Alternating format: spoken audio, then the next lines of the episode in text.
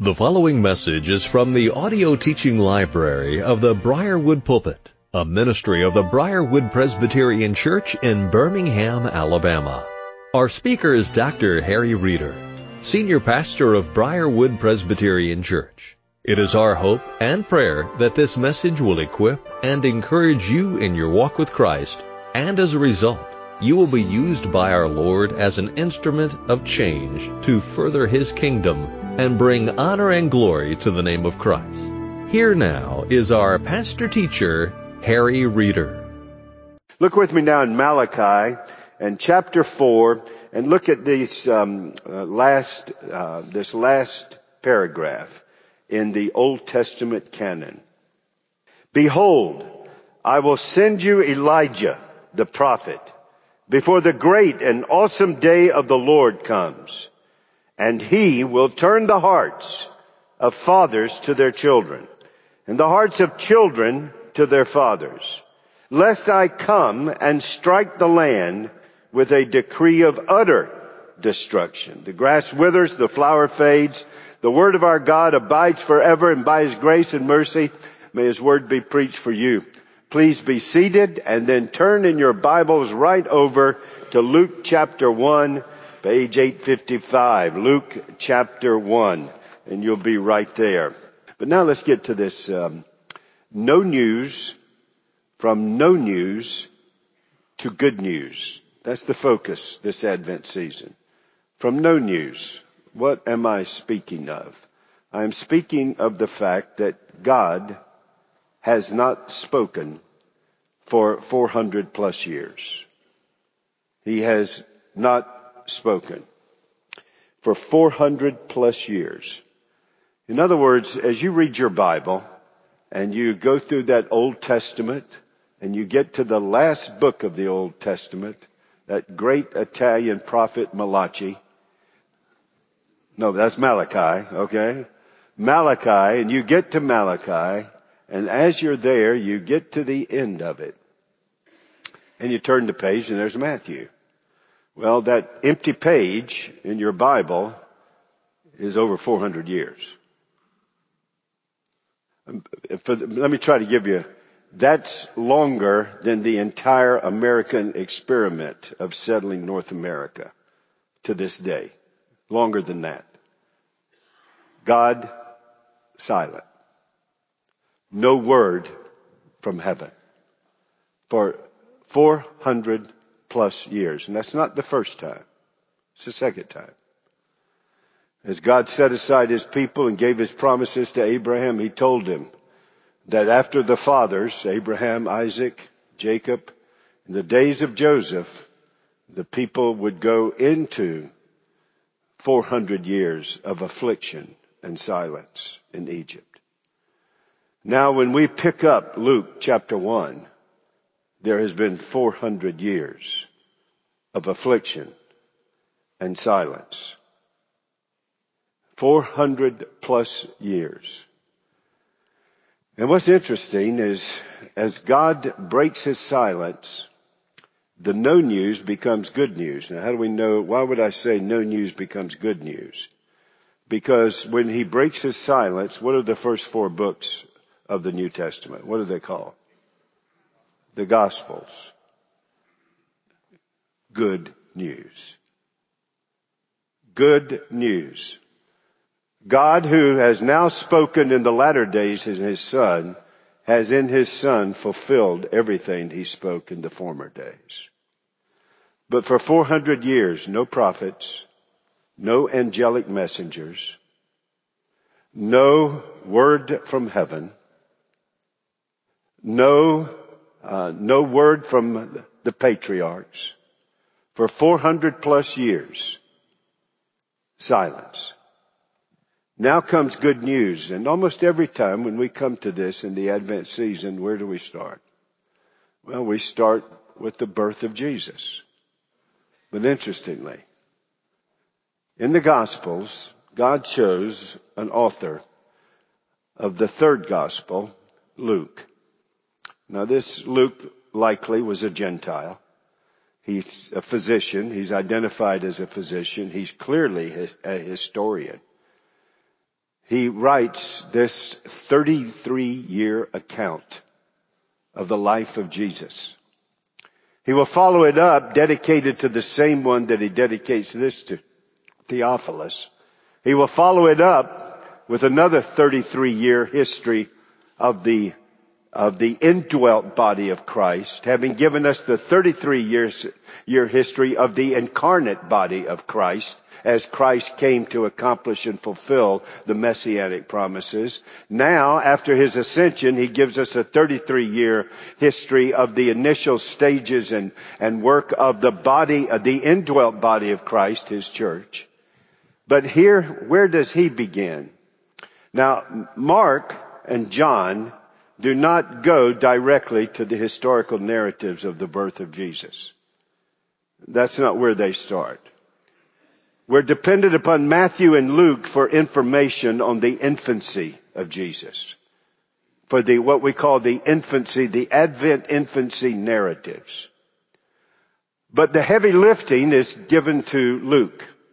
Matthew will give us some account of the genealogy of Jesus uh, and his adopted father, Joseph. Luke will give us the genealogy of his appointed mother, Mary. But Luke will give us a fuller explanation of what is happening in the days of infancy. And you find it in Luke chapter 1 and verse 5 all the way through chapter 2 and verse 24. But he doesn't start as Matthew does with the birth of Jesus. He starts the infancy narratives with the birth of John the Baptist in Luke chapter 1. Just stop and think about this, that God has called this Luke to be with him. He has been discipled by, he has been discipled by Paul. And while Paul is in prison in Israel at Caesarea by the sea in those days, Luke began to scour and do interviews. He did his primary research. He went to eyewitnesses and wrote the gospel so that we might be, here's what he says, certain about the things of the Messiah. And where does he start his account? He starts his account with the birth of John the Baptist. And in so doing, there are four times that God speaks prior or as leading up to the birth of Jesus in Bethlehem. All four times he speaks through angels. Three times through a singular angel. Two times of those three times through a singular angel will be Gabriel. And then a host of angels will lead the shepherds.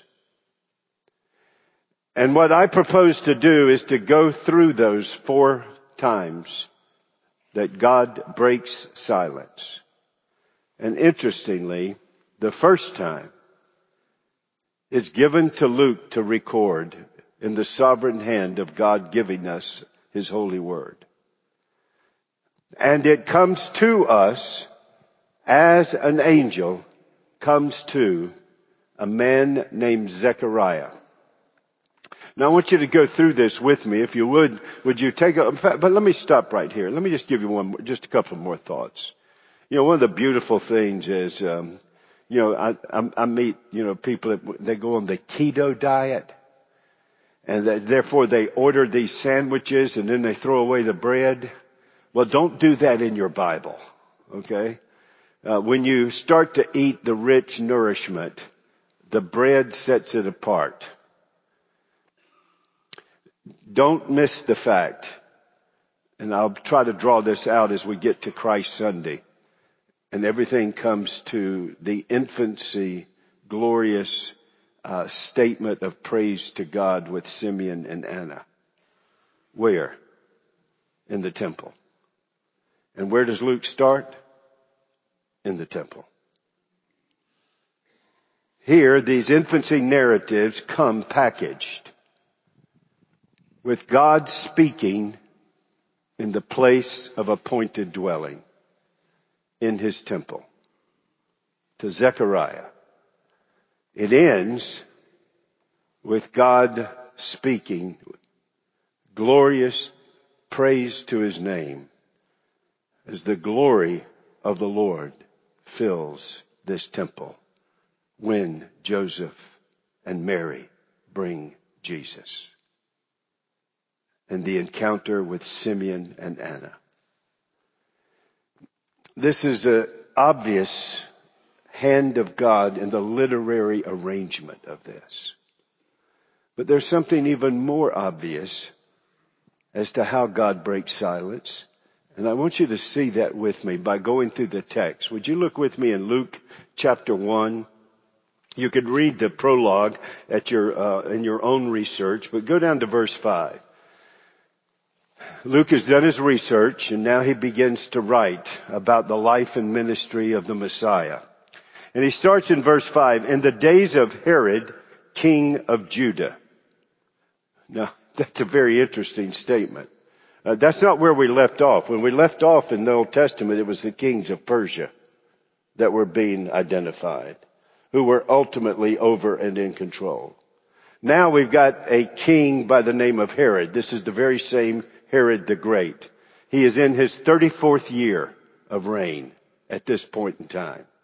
He is in his 34th year of reign. Why? Because Rome appointed him. And why was Rome in power?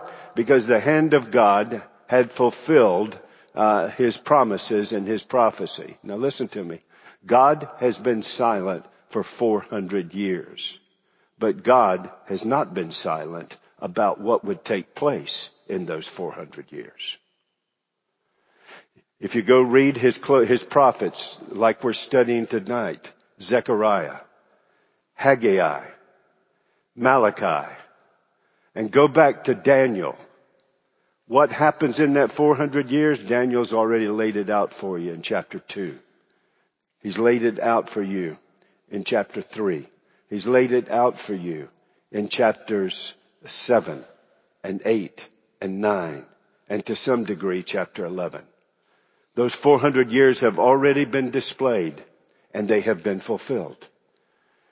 The Assyrian Empire was followed by the Babylonian Empire, the Persian, uh, um, Medo-Persian Empire that was followed by the extended Greek Empire under Alexander the Great that now was followed by Rome and when and at this point, when when uh, this point of Herod the Great, rule, Rome has now been in power over the people of God and their oppression and affliction and adversarial posture for 58 years. And at the and now we are hearing of Herod the Great, who is in his 34th year, appointed by Rome to take care of this troublesome area. And so here he stands with these these empires that have flowed, that have been that were predicted in the book of Daniel, uh, and they now uh, come to fulfillment. And now we're at the Roman Empire, and there stands Herod, the king of Judea. And now there was a priest named Zechariah. Now, so we now know that Zechariah is a priest. That means he is a son of Aaron. And that means that um, more than likely, maybe this might be an enticement for you to come back. My guess is he got his name from the guy we're studying who was also a priest and a prophet. His name was Zechariah that we're studying on Sunday nights. That's likely how he got his name. People in certain tribes usually got the names of the most famous patriarchs in that tribe. And so likely that's how he got his name, Zechariah. It's a very important name. It means um, that the Lord, uh, that the Lord is my provider. The Lord is my provider. And so now Zechariah is there. What is he doing? Here's what we're told. According to the custom, um, I'm sorry, um, of the division of uh, that here's Zechariah of the division of Abijah. Now here's some good encouragement for all of you who in January are going to start reading through the Bible because, well, for many re- I suggest you do it at least every five years, read through the Bible.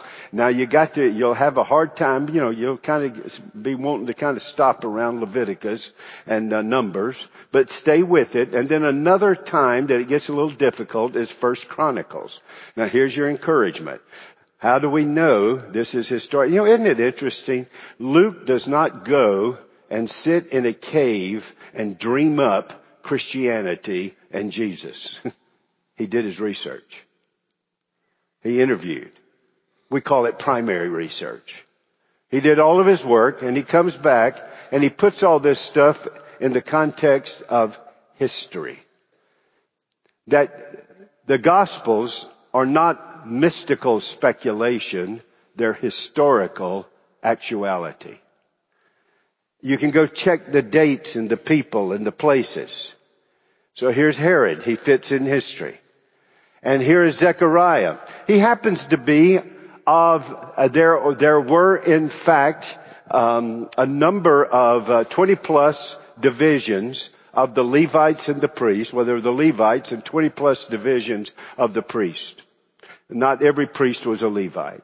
And in those divisions of the priest, uh, there were the eighth division was the division of Abijah. And you knew that because you forged right through your reading in First Chronicles. You didn't falter in the days that it said David set in order the people and their duties in the temple. And he divided the pre, he divided the, he appointed the Levites for what they were to do. And then in First Chronicles chapter 24, he appointed the priests and their duties and, and, and he assigned the duties to the division. And the division of Abijah is the division that Zechariah comes from. He is numbered with them. And uh, and by the way, this, there's approximately, according to Edersheim, there were likely, uh, I'm sorry, according to Josephus, there was likely about twenty thousand of these priests in the day of Zechariah, uh, who would come to their appointed time to do their duty. When you take the divisions, each division usually got called on duty two times for two weeks every year. But all of them, it was all hands on deck during the, the weeks of the feast. So seven times a year, they all were there to serve in the temple.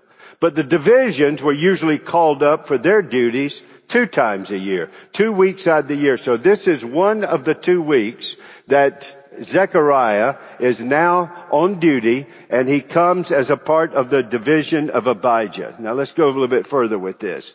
And, um, and he had a wife from the daughters of Aaron and that is his wife's name was Elizabeth and that means in, in God do I hope. So God provides Zechariah, in God I hope Elizabeth. She also is of the daughters of Aaron. And then what, what are we told? And um, we are told that, uh, and they were both righteous before God, walking blamelessly in all the commandments and statutes of the Lord. In other words, they had a good witness for the Lord. That does not mean they were perfect. That is not. In fact, we're about to find out Zechariah is not perfect. Uh, he has a faltering faith. Uh, Elizabeth, I think, is revealed as imperfect in her speculations in this text. But it does mean in the evaluation of their life, their focus was on the Lord. The, the verdict from people watching them was, hey, these people live under the eye of God. They are coram deo, under the eye of God. That's the way they live. And you just can't find anything in their public life to fault them at all. So here they are with a good witness, and then it says, then comes the word but. But they had no child, because Elizabeth was barren, and both were advanced in years. Now, according to Edersheim, uh, that means they were they were at least 60 years old or older. That's advanced in years. Any candidates out here?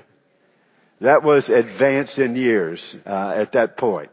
So there are, uh, that's, that's where they are, that's where we get this initial description. Now, while he was serving as priest, that is, his week is there, while he is serving as priest before God, when his division was on duty, according to the custom of the priesthood, that means 1 Chronicles chapter 24 is ordained by David, that uh, what does, what does he do? Well, we're told he was chosen by Lot to enter the temple of the Lord and burn incense. Well, you got all these, all these priests and they, we only need, can use one and you come up two weeks out of the year. So they would choose by Lot which priest would be able. So for most, Edersheim says most of these guys, this would have been a once in a lifetime opportunity, uh, in, in their weeks of duty given uh, once you've been chosen, you don't go back into the lot process after that. So here he is, and he. Uh, so now this is his opportunity, and he is there, and he enters the temple of the Lord to burn the incense. That was that place within the holy, uh, within the holies, whereby uh, prayer was to ascend. The burning of the incense would be accompanied by the priest making prayer on behalf of the people before the Lord. And the whole multitude of the people were praying outside at the hour of incense. In other words, uh, unlike most churches, it was prayer meeting. And everybody showed up. That's not the way it usually happens uh, today. Uh, when you call for prayer, not many show up. But there, the prayer meeting, the hour of incense, the prayer time had come, and not only was Zechariah there to do what he's called to do, but all the people showed up and they surrounded the area as they were praying outside while he goes inside to pray for them. And there appeared to him an angel of the Lord. Well, there he is, it seems as if he hasn't really gotten hardly started. But then an angel of the Lord appeared to him. Now this angel is going to be named in just a few moments. And as he appeared on the right side of the altar of incense, you can tell Luke's done his research. Doesn't say just appeared, appeared on the right side. You're given just where he stood. And as he stands there, there appeared to him an angel of the Lord standing on the right side of the altar of incense, and Zechariah was troubled when he saw him, and fear fell upon him.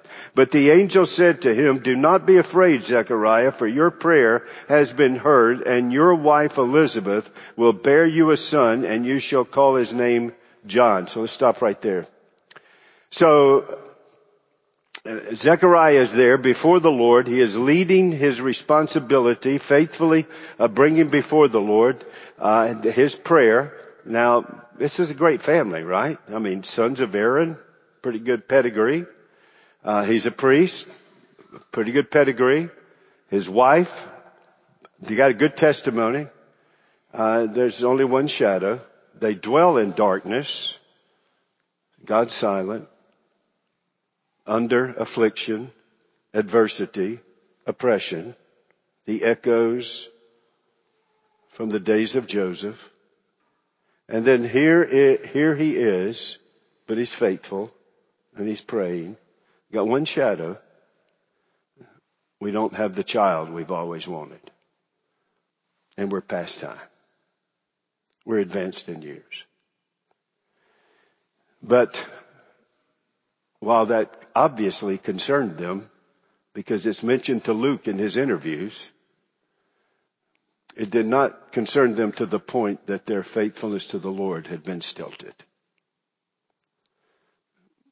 And they were certainly working through it, but they've come to grips and they're trusting the Lord.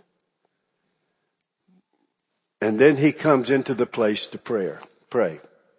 And an angel comes I believe that angels have to get training. And I think angel training number one, learn when to say, do not fear. Because every time someone meets an angel, what happens?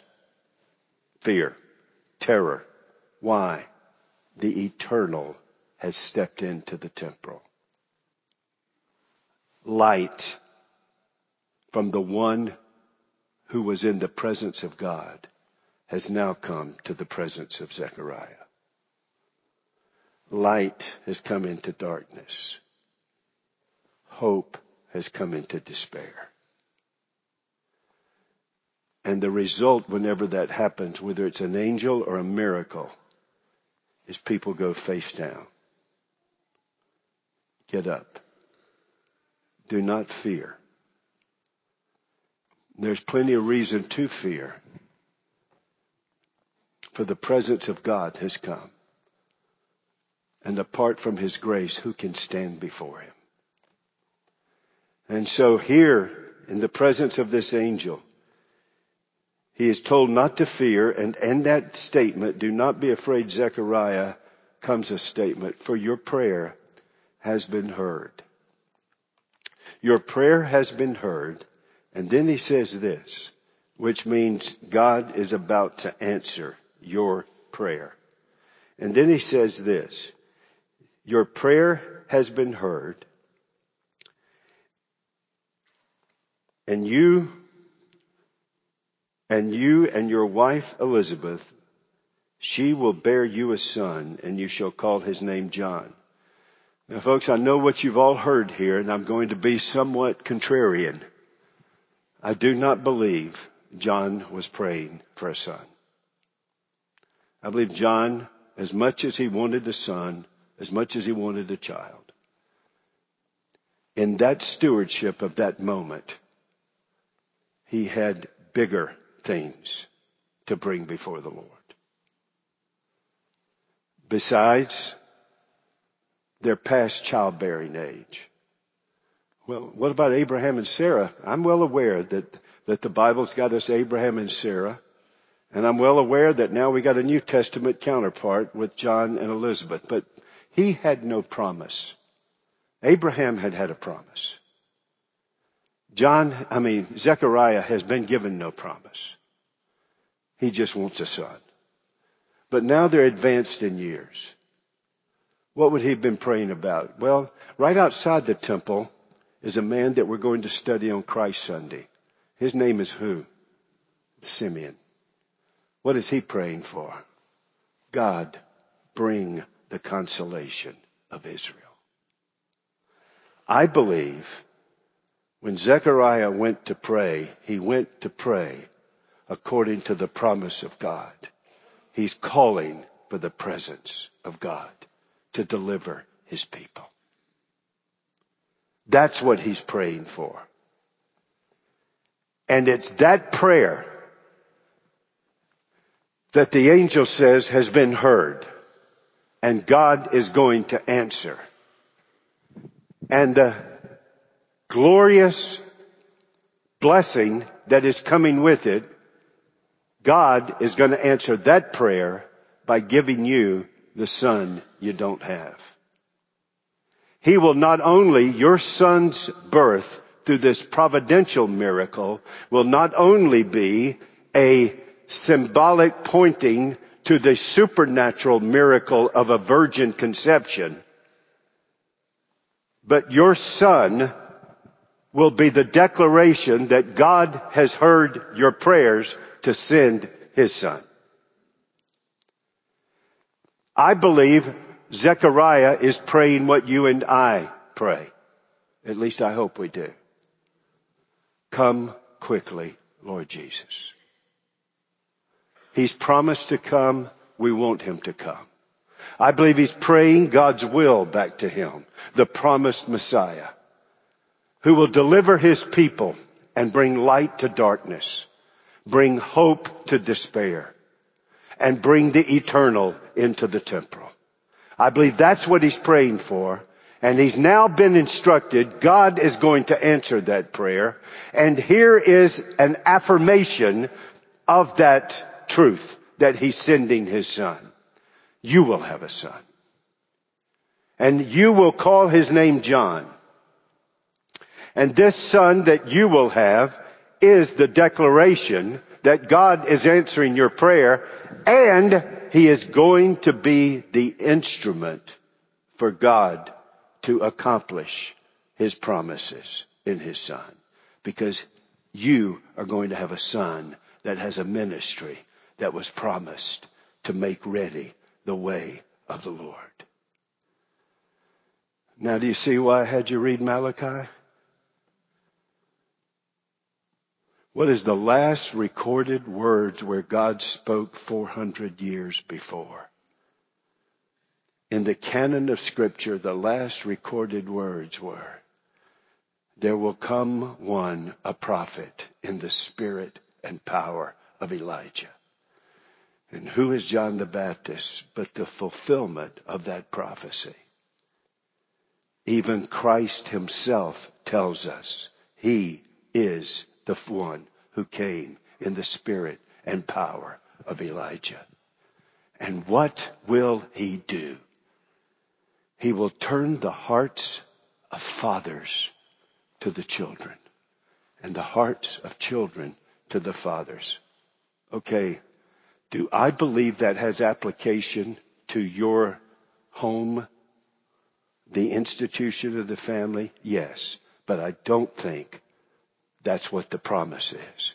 That's a blessing of the promise. I believe it is looking at the family of God. When John the Baptist comes, he will lead the way of revival and repentance.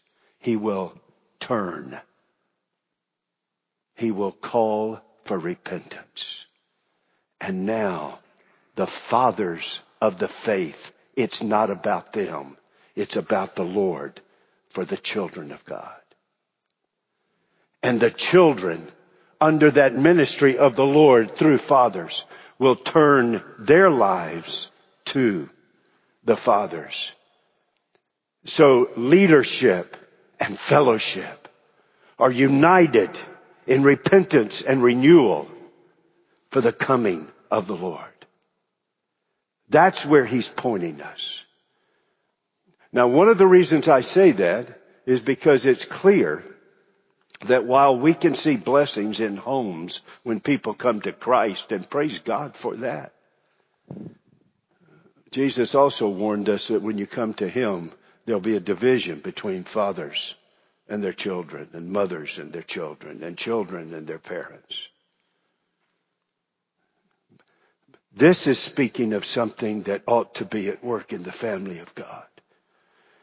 John the Baptist, in preparing the way of the Lord, is calling the fathers of the faith to repentance and to love the children for the Lord and to the Lord.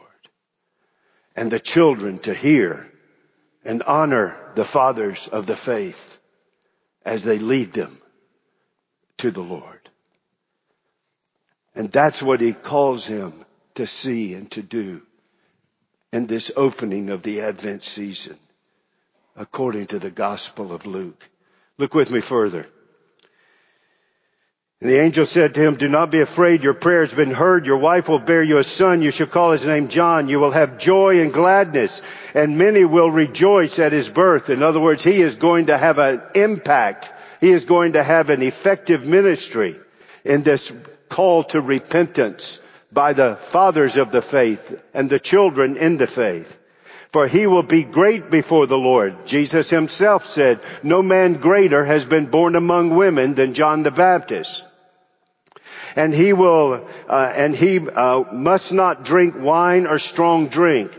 And he will be filled with the Holy Spirit, even from his mother's womb. Please come next week. I'll give you that moment. Even from his mother's womb. And by the way, there is a glorious encouragement that by and large God saves people through the means of grace when they hear the word and come to faith in Christ. But God can extraordinarily save people even when they are not yet able to hear the word, as he did with John the Baptist in the womb and brought him to spiritual life right within the womb. And will anyone argue with me about the personhood of the one in the womb from this text. And he will, and he will turn many of the children of Israel to the Lord their God. How? By turning the fathers to the children and the children to the Lord through the fathers. And he will go before him in the spirit that is before the Messiah, in the spirit and power of Elijah, and turned the hearts of the fathers to the children, and the disobedient to the wisdom of the just, and to make ready for the Lord a people prepared. How many times have we looked at church history to see gospel awakenings come from revival, and revival comes from reformation in the leadership of Christ Church? That's, that's the ministry of John the Baptist. Zechariah said to the angel, how shall I know this? Well, folks, obviously he somewhere had heard the Sunday school statement, God said it, I believe it, that settles it. Instead of what he needed to have heard, God said it, what? That settles it. Now believe it. But he faltered in faith. And Zechariah said to the Lord, how shall I know this? For I am an old man and my wife is advanced in years. Men, hold it. Side, this is a point without a point because I love all of you men here. Take note. What does he say about himself? This isn't hard. I'm old. What did he say about his wife? He didn't say she was old. He found marital correct language. My wife is somewhat advanced in years. My wife is mature. I'm old. She's mature. And the angel answered him. Now we know who he is.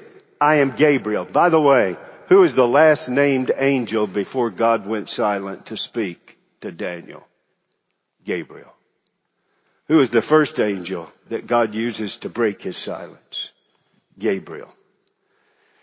I am Gabriel. I stand in the presence of God. Now you know why terror comes because the one who is in the presence of God is the one who came to the presence of Zechariah.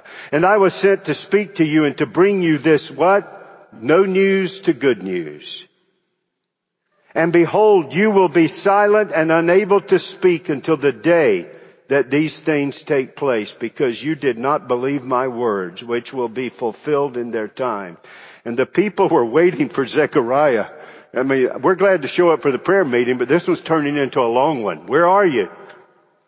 Well, Zechariah, who had gone a little overtime, I'm glad to know some people do that. And there he is. He come, they're waiting for him.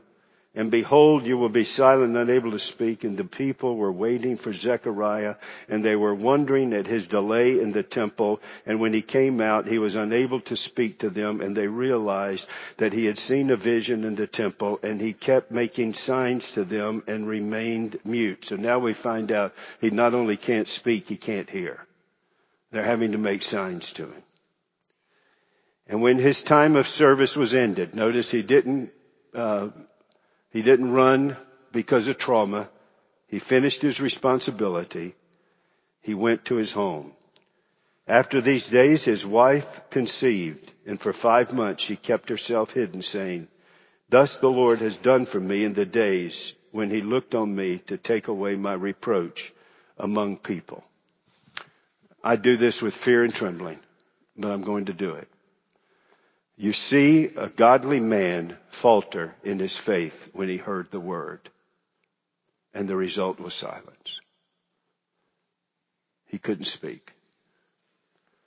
You also hear a woman, and I understand why, has interpreted the fact that she doesn't have a child as a judgment upon herself. And nothing could be further than the truth. God's special plan was a providential, miraculous birth that would prepare the way for the one who would come through the supernatural, miraculous conception and then birth. So where are we and how do we end? And because I've got to end, let me just give you a couple of thoughts and take away. I, uh, here's what I would just share with you. God's silence, just try to make this as clear as I can. Here's the first takeaway. The silence of God is not the absence of God. When I was growing up, Paul Simon and Art Garfunkel, uh, well, Simon wrote it, Garfunkel basically sung it. called the sounds of silence. God is not speaking, but you can hear his sounds for 400 years. How did Zechariah and Elizabeth get out of the captivity in Babylon back to Jerusalem? How did the temple that he's ministering in ever get built from which Herod the Great would embellish it? How did they ever reclaim the division of Abijah without it being lost and scattered like the ten tribes? How did all of that happen? That's the sovereign hand of God. That's the sovereign hand of God at work. You can hear the sounds of his movement even though he has not yet spoken. How did that lot fall on Zechariah that day? Please don't tell me that you've read that and said, oh, it was really lucky that Zechariah got the lot. This is the sovereign hand of God at work. God's sovereignty is at work. How did Zechariah get in the division of Abijah? How did we get a division of Abijah that would get Zechariah to this place by a lot? But God moved upon David. Here is the thread of God's providence, the sovereign hand of God at work. And yes, 400 years have gone by, but look, here is a prophecy in Malachi 4 here is an opening description of the first time God speaks, fulfilling the prophecy. In other words, God gave the prophecy, and the next thing you hear from God is the fulfillment of the prophecy. He just picks up where he laid off. And he brought the fullness of his word, and the promise has been made. 400 years, listen, with the Lord, what? A day's like a thousand. That, that's not a formula. Okay, every thousand years is one day for God. That's not a formula. Or one day is thousand years for God. No. That's not what it is. What it's telling you is God is not confined and not defined by time. He does things at the right time, which he ordains every time. And God answers prayers. I know we, here's what we'll say. Well, yeah, I've been praying about it, but God hadn't answered it. Oh, yes, He has. He's got three answers. Yes, no, keep praying. And Zechariah is making a prayer that's been prayed for 400 years. God speak, come, send the word. In these latter days, speak in your son.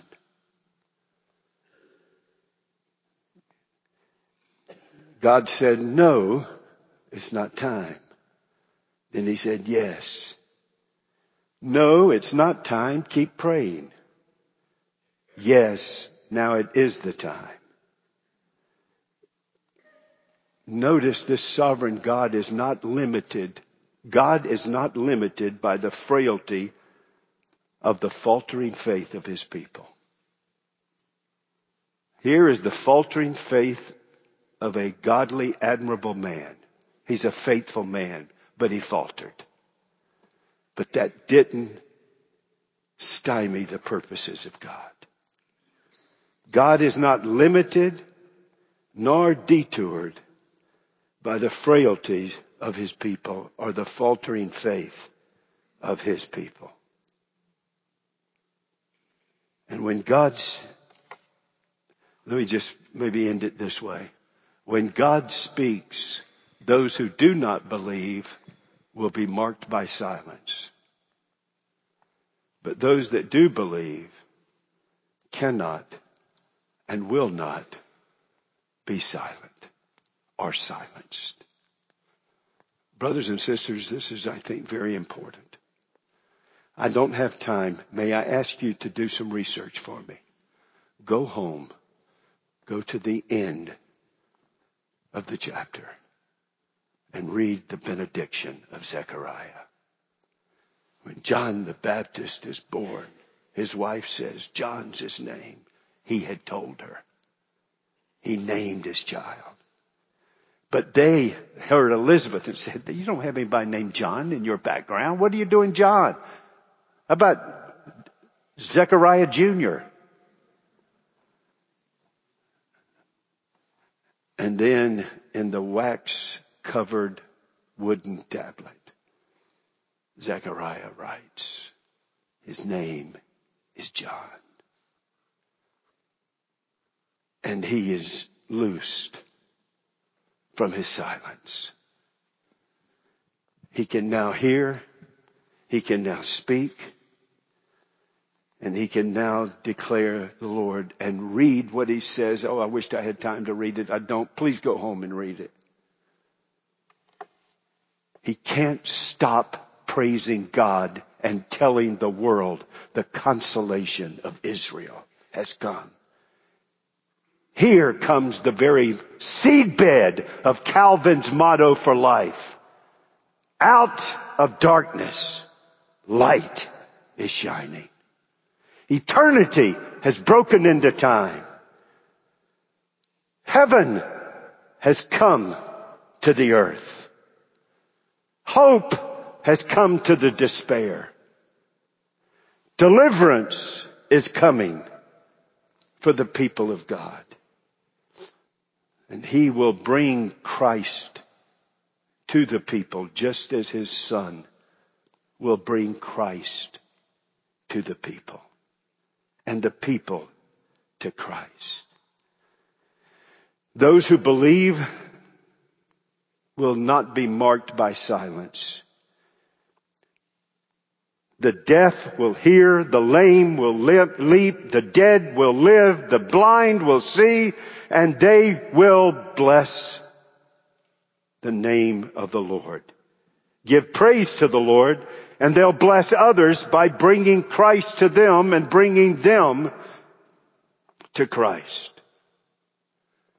You know not those who have heard the word with faltering faith, but those who hear the word with saving faith will not be silent. They will lift up praise to God in the assembly of the people of God. And nothing is more important and from that assembly they will scatter to bring the light to darkness, the hope to despair, and the Savior who saves sinners. Father, thank you for the moments we could be in your word. Would you please speak to our hearts, even as we sung in prayer at the beginning?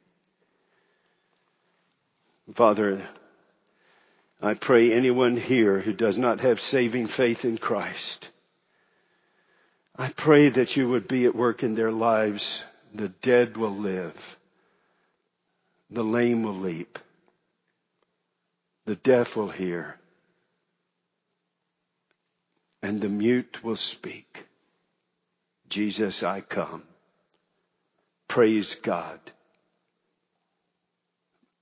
who has given me the Savior who I give myself to him. If you'd like to pray with someone, please see us. There'll be people up here at the front to pray with you. Come to Jesus. Oh God, please send us into this world for Jesus. That we might go. That the people who dwell in darkness might hear. We who hear the word with faltering faith, marked by our silence, our apathy in worship and witness. Please fill us. Please send your spirit upon us even as you did with Elizabeth and Zechariah. And may we have our confidence in a sovereign, saving, sealing, securing, sanctifying, and sending God of glory and grace, Jesus give you praise in the assembly and speak good news to those who have no news. I pray in Jesus' name. Amen. You have been listening to a message by Harry Reeder, Senior Pastor of Briarwood Presbyterian Church in Birmingham, Alabama. For more information on the resources available through Briarwood Presbyterian Church, Or for more information on the teaching ministry of Pastor Reeder, visit us at briarwood.org or call 205 776 5200.